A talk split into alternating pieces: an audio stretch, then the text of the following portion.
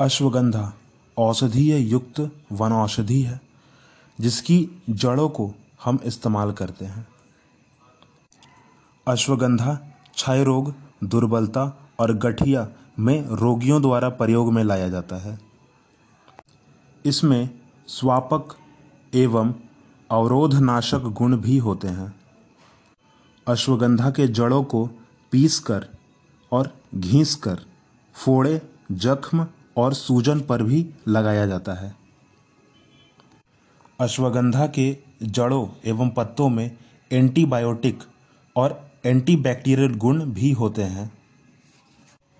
इसको कई रोग जैसे वात रोग, गुर्दे तथा मूत्राशय की पथरी जैसे रोगों में भी इस्तेमाल किया जाता है। मानव शरीर के केंद्रीय नाड़ी तंत्र को संतुलित रखता है।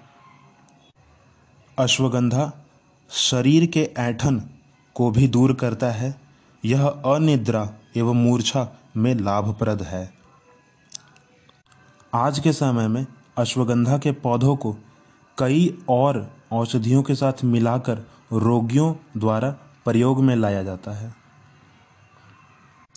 जिसका उपयोग लाभप्रद, सफल है।